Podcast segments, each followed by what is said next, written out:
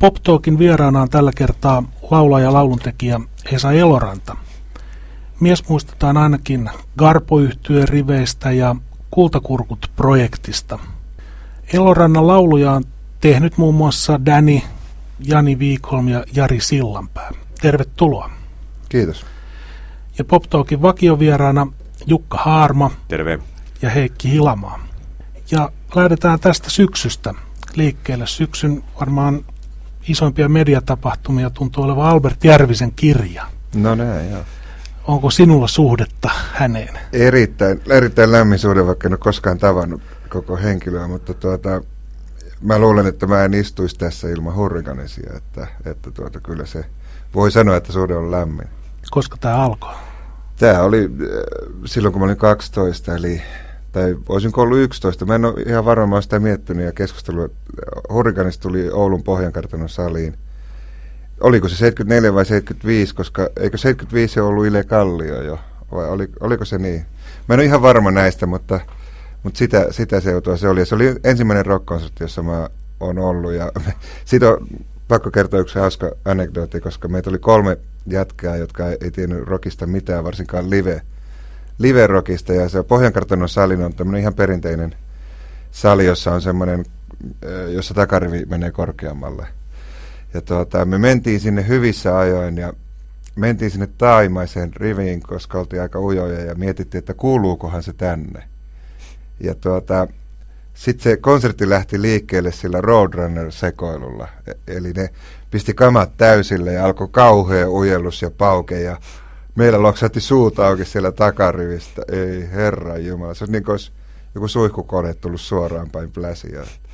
Se oli aivan valtava kokemus. Joo, se on varmaan ollut tässä maassa aika monelle Joo, samanikäiselle.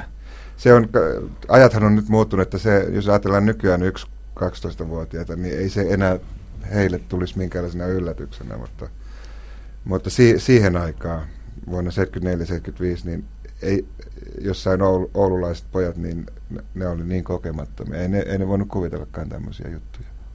Mutta sä et kuitenkaan ollut vielä silloin mikään aloitteleva kitaristi. Ei, kyllä, niin. kyllä se lähti vasta siitä sitten. Että ennen sitä mä olin kuunnellut jotain tosi laimeita. Mulla oli jotain, mä muistan mun ensimmäinen kasetti, johon oli nauhoitettu joku Abban Waterloo ja Kisun unen aika vaipuu. Ja, ja sitten tämä oli niinku lekalla päähän. Et se, Kisun jälkeen saattaa kyllä ollakin. Et kyllä, niinku, kyllä jäi kaikki nämä koska siihen aikaan ei ollut mitään niin musiikkiohjelmia ja sillä lailla erityisesti, että mä muistan, että me katseltiin aina Euroviisut perheen kesken ja, ja tavallaan se, sitä iskelmäähän sitten tuli kuunneltua, koska ei ollut oikein mitään muuta.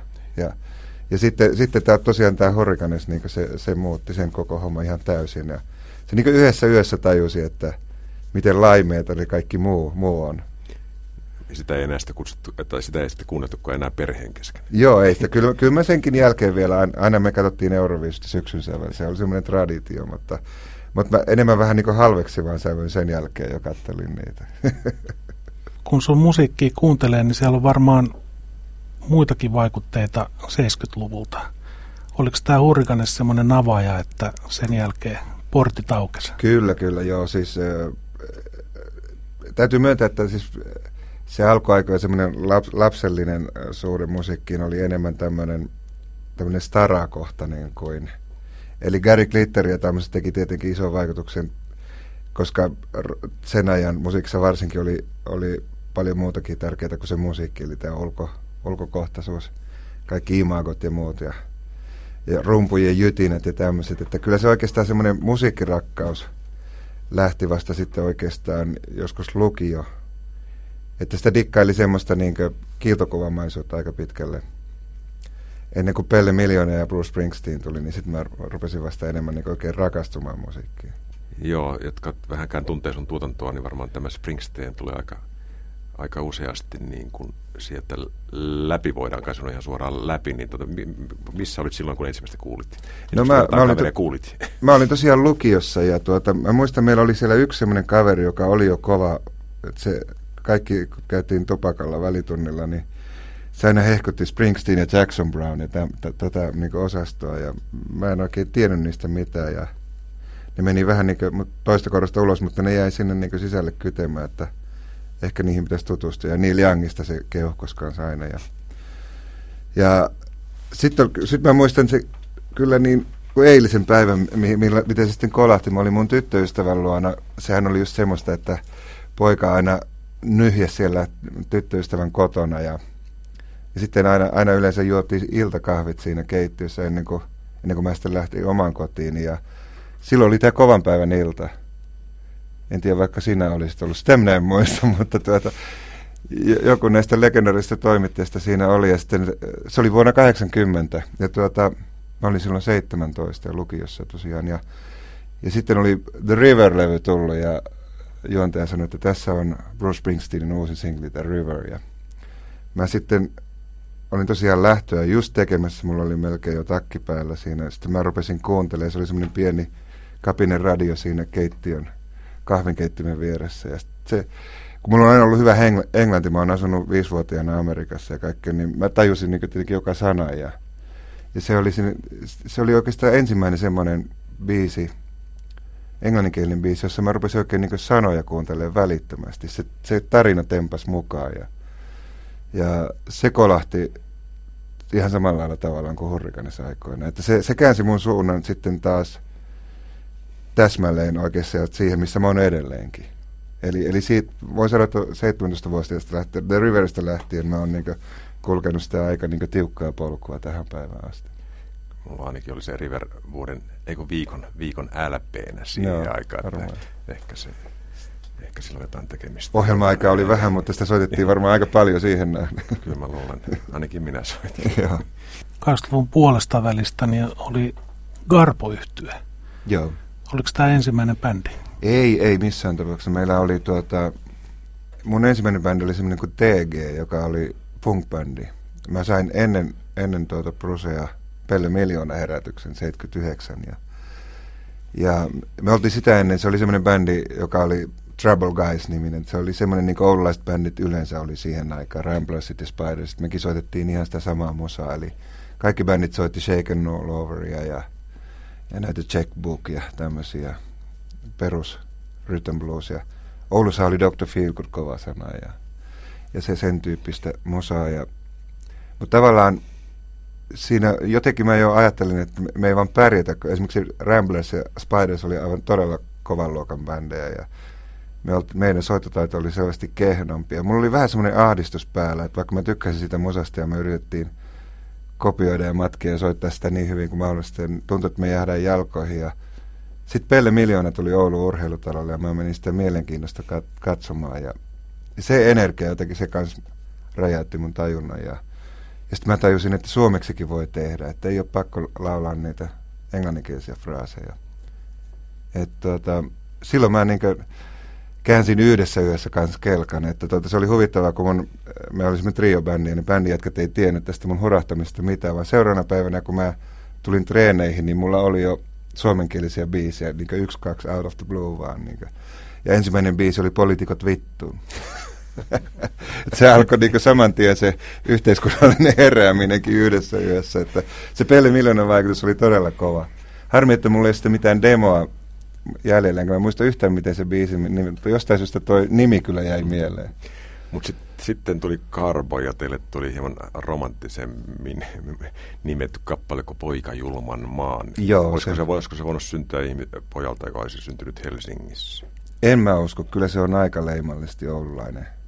Et siinä on kaikki se tuulisuus ja kylmä ja työttömyys ja kyllä mä ainakin niin koen sen edelleen tosi vahvasti oululaisena. Ja se oli tuota, ja sehän oli ihan suoraan, suoraan sanottu, että, nää, että mä, mitä, mitä mä muistan sitä biisin teosta, niin kyllä mä yritin tehdä niin brusemaisen biisin kuin mahdollista.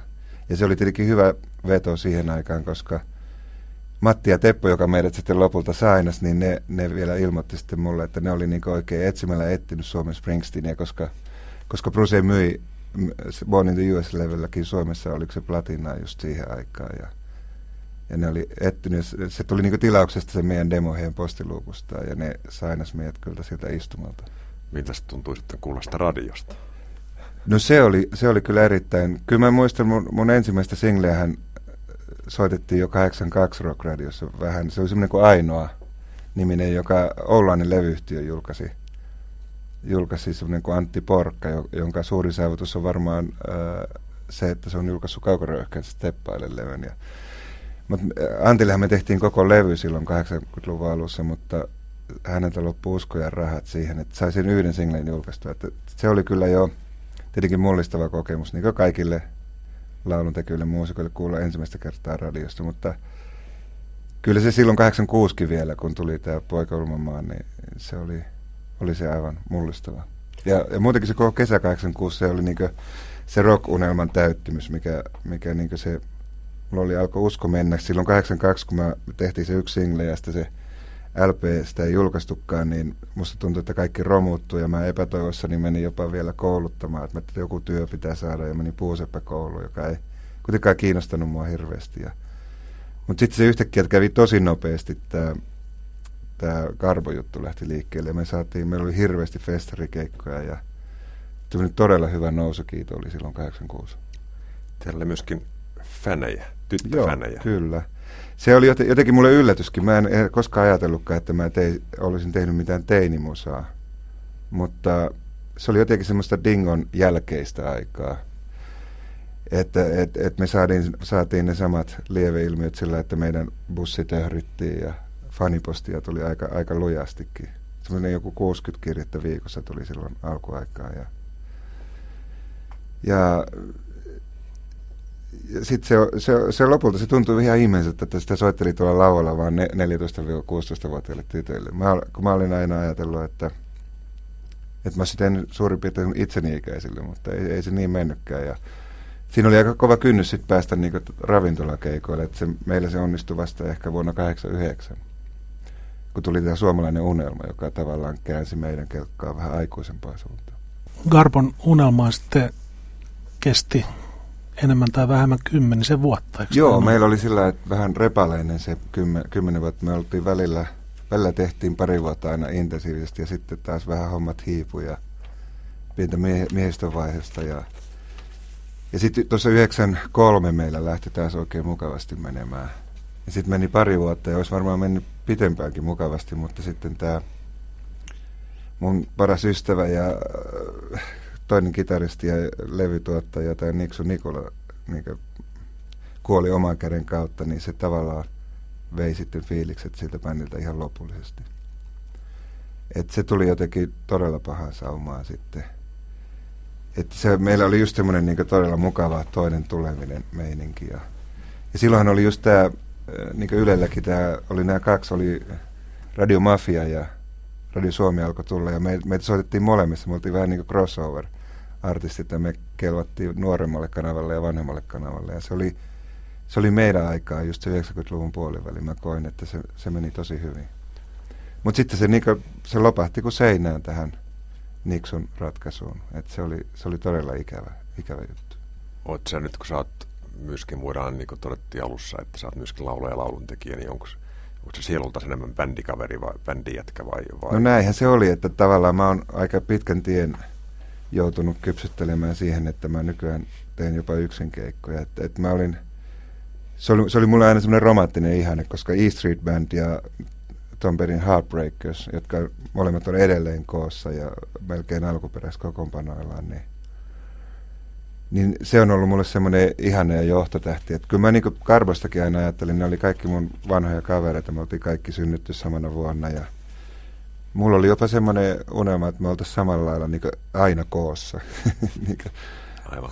Mutta se elämässä nyt ei aina käy niin kuin käy. Ja sit, sitten tuota, esimerkiksi tämmöinen trubaduuri-homma, niin lähti ihan mun ohjelmatoimistolta. Eli siinä siinä vaiheessa, kun Karbo oli vielä, Niksukin oli vielä hengissä, niin tuota, mun ohjelman myyjä ehdotti mulle, että niin kannattaisi ehkä tehdä vähän yksinkin keikkoja, että saisit vähän lisätienestiä. Ja se oli mulle hirveä kynnys. Ja tuota, no siitä, kun se oli tämän puhelun soittanut mulle, se oli joskus alkuviikosta sanonut, että sulla on perjantaina on myyty Seinäjoki. Ja hetkinen. Se oli aika kova kynnys mennä yks, yksin lavalle. Ja tuota, mutta mä kyllä kiitän siitä mun ohjelmamyöjä. Kyllä se on, se on niinkö, siinä on omat puolensa ja mä jopa pidän siitä nykyään. Tuossa alussa mainittiin tämä Kultakurkut kiertue, tämmöinen suomalainen versio Hill Diivosta.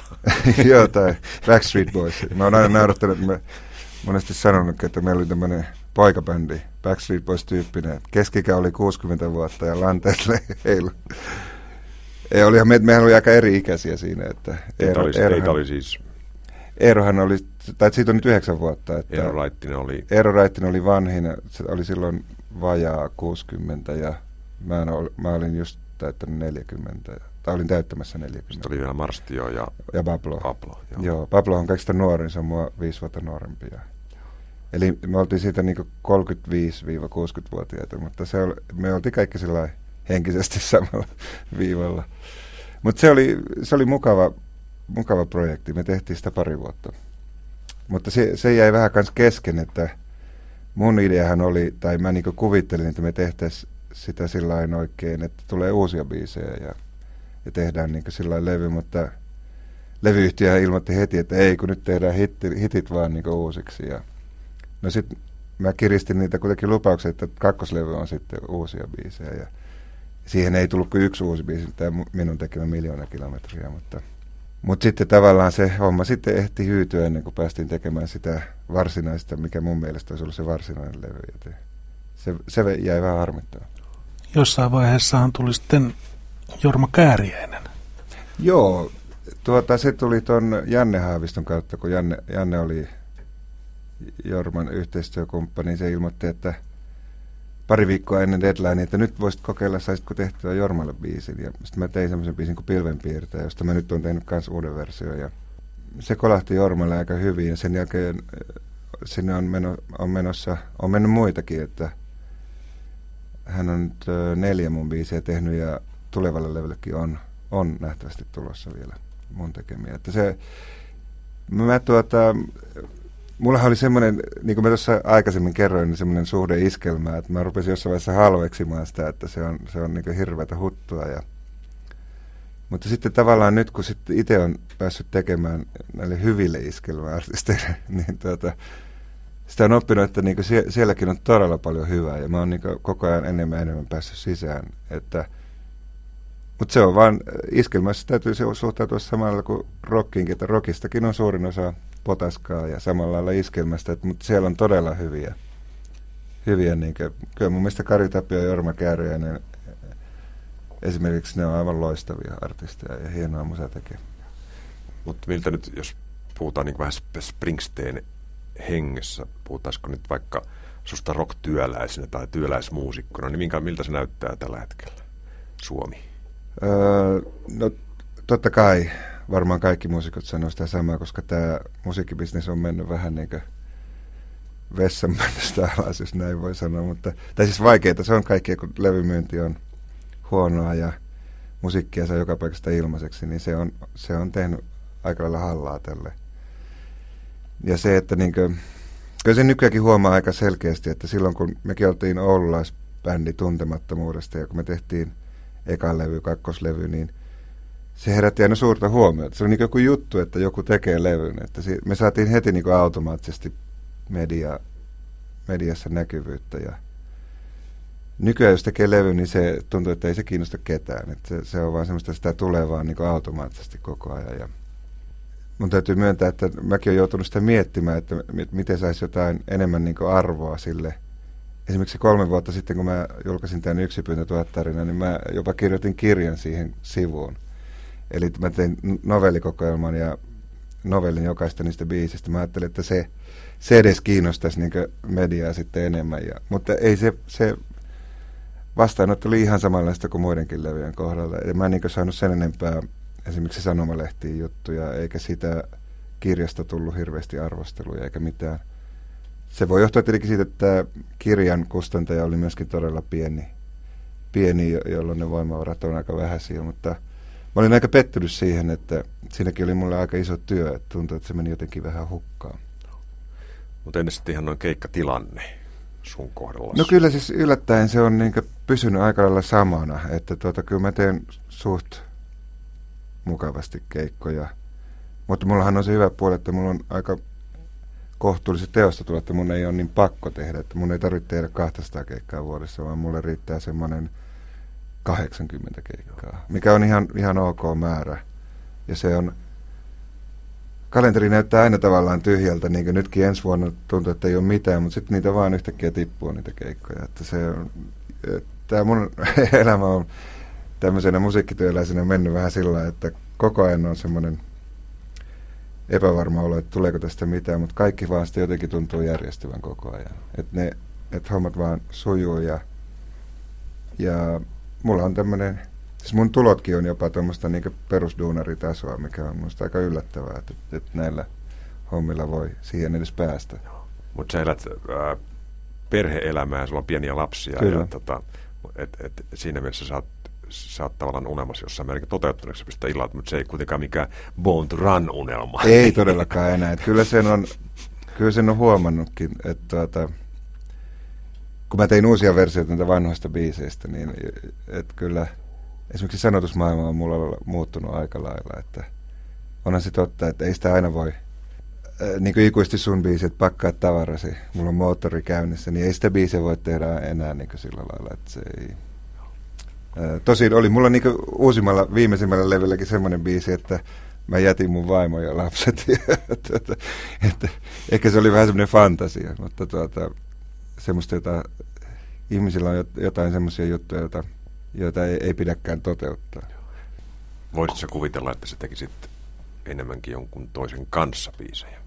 No mä oon, oon sitä jonkun verran tehnyt, mutta ei, ei siinä nyt mitään hirmu hyviä muun muassa Aki Louhelan kanssa, joka on myös oululainen kaveri, niin hän asui jonkun aikaa Helsingissä, niin me tehtiin ihan, ihan sillä lailla melkein niin tehdasmaisesti, että hän tuli meille aina puolen päivän aikaa ja me aina melkein joku biisi saatiin sinne joka päivä valmiiksi, mutta aika vähän niistäkin on sitten löytetty. Ni, niitä on tuonne Pinja Hanskin levylle mennyt muutamia ja Siinä, siinä on oma vaikeutensa siinä toisen kanssa tekemisessä. Siinä on se, että kun ollaan siinä yhdessä, niin tulee semmoinen kauhea tarve nopeasti pitää saada jotain tehtyä. Mutta sitten kun on yksinään, niin voi antaa ni, niin enemmän ajan kulua, eikä ole semmoista niin hirveätä kiirettä, että no, ei, miksei tämä nyt edisty tai jotain. Ja, öö, no, e, voi olla, että sillä kun kaksistaan tai työryhmissä tekee, niin voi saada helpommin ehkä aikaiseksi semmoisen kaupallisen biisin.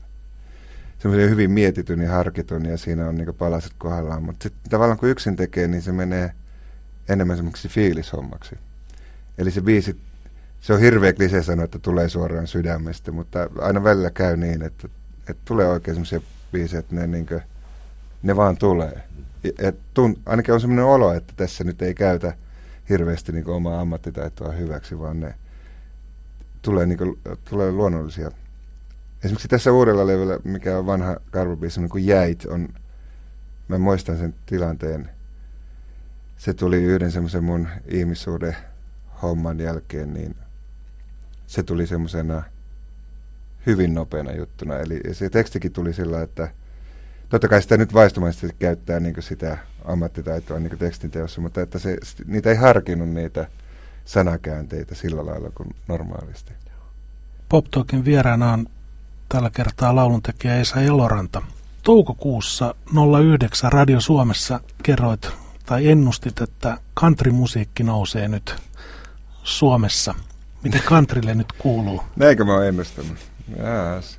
No nyt sitä joutuu sitten vastuuseen sanoista. No en mä tiedä, onko se nyt sillä noussut.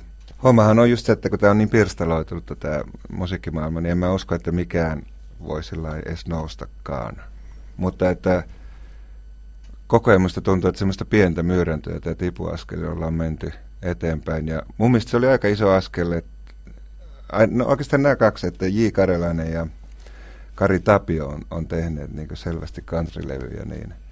Mä muistan, kun se Lännen Jukkakin oli ihan alkuvaiheessa, mä menin Tavastialle ja se oli, se oli ihan täynnä, se oli 600-700 ihmistä.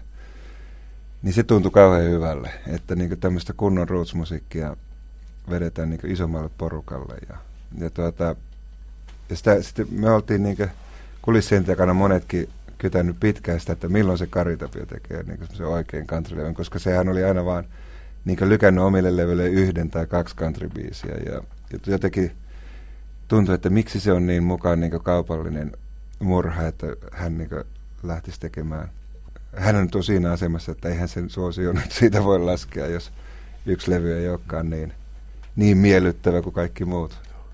Niin tästä voisi olla, että ei kanteri sinänsä on noussut, mutta kanteri vaikutteet aika monella levyllä. Se on totta, että just näin. Joku mm. Scandinavian Music Group, voisi vettää jopa Anna Puula on jonkun verran, ja sanotaan nyt viime aikoina niin kuin Hanna Pakarisen paperimiehen tytär, niin kyllä se aika lähellä country jo viime. Kyllä se on totta, että siitä on tullut noissa indie-piireissä semmoinen muodi, muodikas juttu. Että aikaisemminhan countryhan oli todella vähän niin halveksittu, että ne oli semmoisia heinähattujuntteja, mutta nykyään niitä pidetään niin kuin, mutta ihmiset ei tajua sitä, että countrykin on niin monialainen juttu, että on olemassa sitä vaikka line dancing country, ja sitten on olemassa tämä, mitä me esimerkiksi Hardbonin kanssa tehdään, joka on ihan tämmöistä singer-songwriter, mä itse sanon sitä singer-songwriter countryksi, mä en tiedä sille mitään parempaa termiä, mutta että se, että se ei todellakaan ole mitään tanssittavaa musiikkia, vaan tuota, siinä ollaan tämmöisissä tunnelmissa kiinni. Onko mä täysin väärässä, jos mä väitän, että kun country tulee Suomen rajojen sisäpuolelle, se muuttuu iskelmäksi? Näinhän se on ollut mun mielestä aina. Mutta ei ehkä enää niin selkeästi. Aikaisemmin, aikaisemmin se oli mun mielestä aina niin, että jos tuota, suomennettiin vaikka joku country-biisi, vaikka joku Dolly Partonin biisi, niin se oli välittömästi heti vaan iskelmä. Mm. Mutta siihen, siihen, siihen, se johtui siitä myöskin tuottajista, että ne käytti niitä muovisia syntsäsoundeja ja kaikkea tämmöisiä, että mi, mi, mitä oli totuttu iskelmässä käyttämään. Että onhan Jenkeissäkin se kriisi, että siellähän on jatkuvasti, jotkut artistit taistelee siitä, että it's not real country, ja sitten tämä country, niin tuota, mikä on yksi kovimpia niin kuin, et, et, sekin on hyvin vaikeaa, kun tulee näitä pop nyt siellä puhutaan pop countrysta, niin, et, et, et, et, et se on niin näköjään sitä soitin arsenaalista kiinni, että sitten kun otetaan pedastil pois ja viulu pois, niin sitten se on ihan poppia, mutta sitten jos ne pannaan takaisin, sitten se on countrya. Että nämä on, nämä on aika hämäriä jo, nämä, nämä tuota raja-aidot. Mutta sulla on tässä, se on se varsin erinomainen yhtyä Heart Won tässä välissä. Joo, niin mites, mites se lähti käyntiin? No se lähti käyntiin ihan siitä, että mulla oli tämmöinen vanha ollaiskaveri, joka oli kans tänne Helsinkiin muuttanut, ä, tämmöinen äänimies.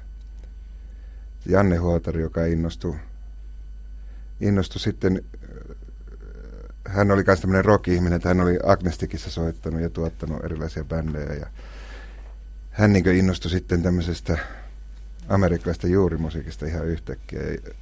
Et ilmoitti mulle, että ruvetaanko vaan ihan että ei, ei, ei mitään niin kaupallisia mietteitäkään, mutta ruvetaan vaan soittelemaan, kun se on niin mukavaa musiikkia niin iltaisin. Ja sitten siihen alkoi yhtäkkiä kerääntyä sellaisia ihmisiä, jotka oli taitavia ja saatiin jopa pedastilsoittaja, joka on Suomessa tosi harvinainen. Ja sitten se vaan alkoi, soiteltiin vähän ilman mitään paineita ja se alkoi kuulostaa niin hyvältä, että väistämättä se johti sitten levyn tekoon. Varsinkin kun tämä Janne oli vielä itse tuota, ihminen, joka osasi niin sen hoitaa. Mutta Haatmon laulaa englanniksi. Joo, se on totta, mutta se, se on mulle ihan niin kuin melkein kuin paluu juurilleen, Joo. koska se on sitä, mä koin sen hyvin läheiseksi kyllä. Voisiko Haatmon laulaa suomeksi tulevaisuudessa? Vai onko bändi olemassa? On bändi periaatteessa olemassa, mutta nämä ihmiset on ruvennut hirveästi sikiämään, niin se, se on vaike, vaikeuttanut meidän hommia. Ja tuota, meillä on se kakkoslevy ollut tekeillä nyt monta vuotta ja se on niin viittavaille valmis ollut jo myöskin monta vuotta. Ja että, että, että, ihan hämmästyttää, miten vaikea saada se loppusilaus siihen tehtyä, mutta, mutta en mä tiedä, siis eihän mikään mahdotonta ole, miksei se voisi olla. Mutta toisaaltahan mä teen nyt esimerkiksi tämä uusin levy, mikä mulla on tulossa, niin sehän on vähän niin kuin Hardwonia, mutta mä oon tehnyt ilman, ilman niitä – että tämä on, tää on tämmöistä... Niin se tyyli on tullut sieltä. Tyy, tyyli on, että kyllä mä oon varmaan, varmaan kun lähdin sitä tekemään, niin se on niin entistä enemmän tarttunut minuun sitten vielä. Että tuntuu, että mä voisin näitä omiakin juttuja tehdä vähän siihen tyyliin. No. Mutta sulla on nyt tosiaan tehty näitä sun vanhoja tunnetumpia kappaleita, mitä sä oot tehnyt itsesi, itsesi, itsesi kanssa ja Karpon kanssa ja muille, niin tota, on tehty nyt uusiksi tosiaan, voisiko sanoa akustisena versioon. Siellä on viimeinen kappale nimeltään Oliko se pieni mies? Pieni mies, joo. Joo, se oli semmoinen, että tosiaan mä en edes tiennyt, että Jukka Kuoppamäellä oli semmoinen jopa hitti kuin pieni mies. Ja mä, me muistan kuunnelin kanssa. Kun mä olin tehnyt sen biisin, niin mä kuulin melkein heti sen radiosta. Mutta, mutta ei se mitään, mitään onhan niitä samannimisiä biisejä. Mutta se on, joo mä tein sen tälle, tälle mun nyt vanhimmalle pojalle kolme vuotta sitten. Ja tuota, siitä tulikin sitten hauska. Mä huomasin, että mä olin suunnitellut levyn aloitusbiisiksi tätä vanhinta biisiä, eli Poika Julmanmaa. Ja, ja sitten tämä viimeinen biisi, mä ajattelin, että se on niin kuin bonusbiisinä siellä lopussa, eli se on pieni mies, joten siitä tuli niin kuin automaattisesti se levyn nimi Pojasta mieheksi. Ja, tuota, ja sitten mä rupesin miettimään sitä symboliikkaa, että tavallaan niin kuin monet lauluntekijät puhuu, että heidän laulunsa on niin lapsia ja sitten ne lähtee maailmalle. Ja, ja nyt kun näistä on sitten tehty uudet versiot, niin nämä on selvästi niin miehekkäämpiä versioita, että joku poika Ulmamaan, missä huomaa sen suurimman eron, koska se oli, tekstihän on sama, eli teksti on aika, aika alakuloinen ja jopa synkkä, mutta silloin kun se tehtiin sillä Springsteen-mäisesti, niin siinä oli se uho, oli se, joka tuli siinä ensimmäisenä. Että tavallaan kun sitä soittiin keikoillakin, niin ei yleisö ottanut sitä ollenkaan semmoisena alakulosena, vaan ne oli nyrkit pystyssä, että poika. Ja, ja jopa Oulun kärpät on käyttänyt sitä jossain pudotuspeleissä. Vaikka se on täysin synkkä. Eli tässä on vähän sama syndrooma kuin Bruce and Bone in the USAissa, että ei, ei kuunnella A-osia ollenkaan, vaan ainoastaan, sehän, sehän on tavallaan semmoinen rockmusiikin syndrooma, että rockmusiikissa on, on niitä semmoisia punchlineja, joita sitten hoetaan tai huudetaan.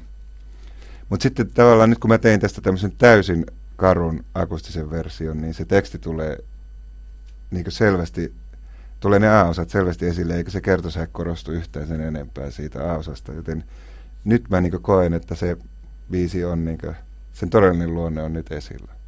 Jos ajatellaan vielä tätä, tätä niin kuin suomalaista tämän vuosituhannen kenttää, niin voidaan sanoa, että on tämmöinen, se mitä sä ainakin henkisesti edustat, on tämmöinen amerikkalaisen musiikin ystävät ry-tyyppinen. Kyllä, kyllä. Niin tota, sitähän on paljon tullut nyt 2000-luvulla, että onko teillä semmoista jotain yhteisöllisyyttä, koet se jotain, että nyt, nyt, nyt tää, tässä, tässäkin maassa on, on niin kuin sitä osataan tehdä ja, ja että tota, se on tilanne on erilainen kuin joskus 80-luvulla. Kyllä, mä koen, ja sitten tämähän on tämä nykyinen musiikillinen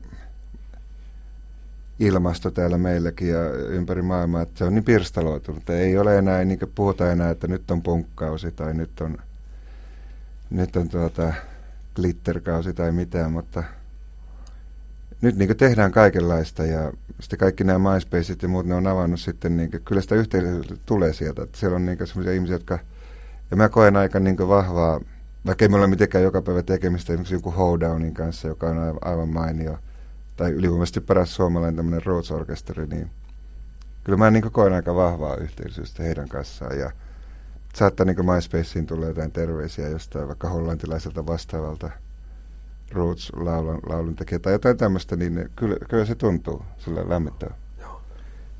Äh, jos lopuksi Esa Eloranta valitsee omasta tuotannostaan yhden kappaleen, joka on se, No vaikeasta yhtä kappaletta, mutta tässä on ollut niin paljon puhetta sitä poikajulmanmaasta, okay. että jotenkin se tuntuisi nyt loogiselta, että se olisi se. Että tuota, ja, ja koska siinä on tosiaan suurin ero siihen alkuperäiseen, niin se on ehkä paras esimerkki siitä, miten biisin luonne voi muuttua.